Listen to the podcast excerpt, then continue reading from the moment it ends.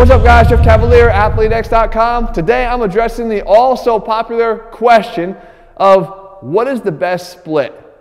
And that question of what is the best training split? How, how should I be training? Total body, push pull, uh, split muscle group. What is the best way to split up my routine?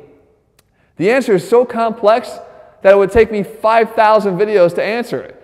Now, again, you want the truth? I'll give you the truth. The truth is that it really depends on so many different factors. What is your goal, first of all? Are you training for explosiveness? Are you training for size only? Are you training for strength?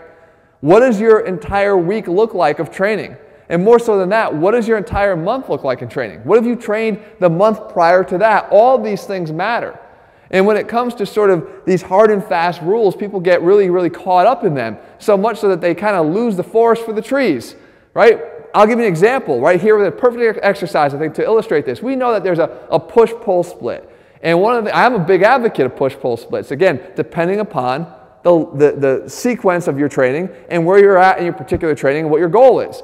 But a push pull split relies on the fact that certain muscle groups tend to pull, i.e., your back, your lats, your mid back, your rhomboids, and your biceps. And they would go and they would work synergistically together. So if you were trying to maximize your recovery in between sessions, you would work those muscle groups together to allow you to recover in between those sessions, as opposed to, let's say, hitting your back and then inadvertently or, or sort of auxiliary hitting your biceps and then coming right back the next day and hitting your biceps again with them being not recovered from your previous workout. So that's sort of the idea behind that. Same thing applies to the push of chest, triceps, and shoulders all working in concert to push.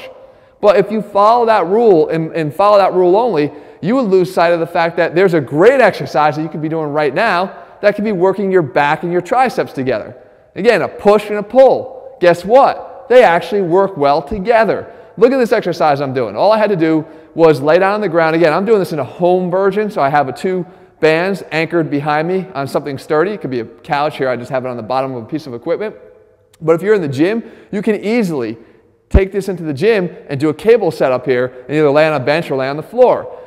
Now, what we're doing is we're actually working on the synergy that occurs between the back and the long head of the triceps to create a killer exercise to hit both of these areas. We call it sort of a, tricep extension pullover because that's exactly what the hell it is. It's a tricep extension into a pullover. So when we do our first part of the exercise here, we do a tricep extension, right? We do a lying tricep extension. It really hits our triceps hard. We get peak contraction here up at the top and different than we would if we were doing this with a dumbbell. We actually still have tension at the top here because the line of resistance is behind us with the bands being pulled in that same line, right? But from here, we can intensify this even more, add even more contraction to the long head of the triceps, which will help to extend our arms and bring them back behind our body, or at least in the direction of going towards the backside of our body here. So extending them.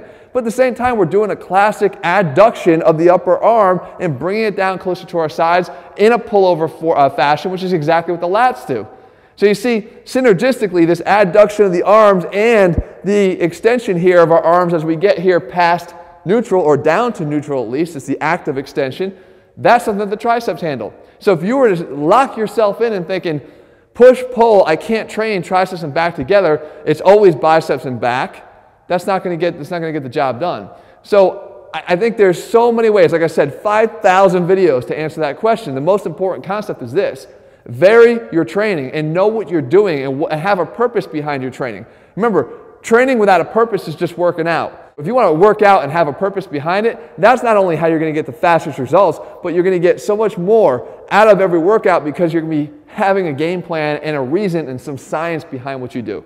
So, I hope that kind of at least answers the question a little bit that you got to stop thinking necessarily about the perfect split and you got to start using all variations of splits in your training if you want to get the best results. If you want a program that lays out your splits exactly how I feel you should be following them in the sequence that you should, given the goals that I know we're trying to accomplish, then head to athleanx.com right now and get our ATHLEAN-X training system. In the meantime, let me know what you guys want to see here on these videos. I'll do my best to cover them in each and every video that I do. Remember, this channel started for you and it's going to continue being for you, and I rely on your requests to make sure I do. All right, I'll be back here again real soon. See you.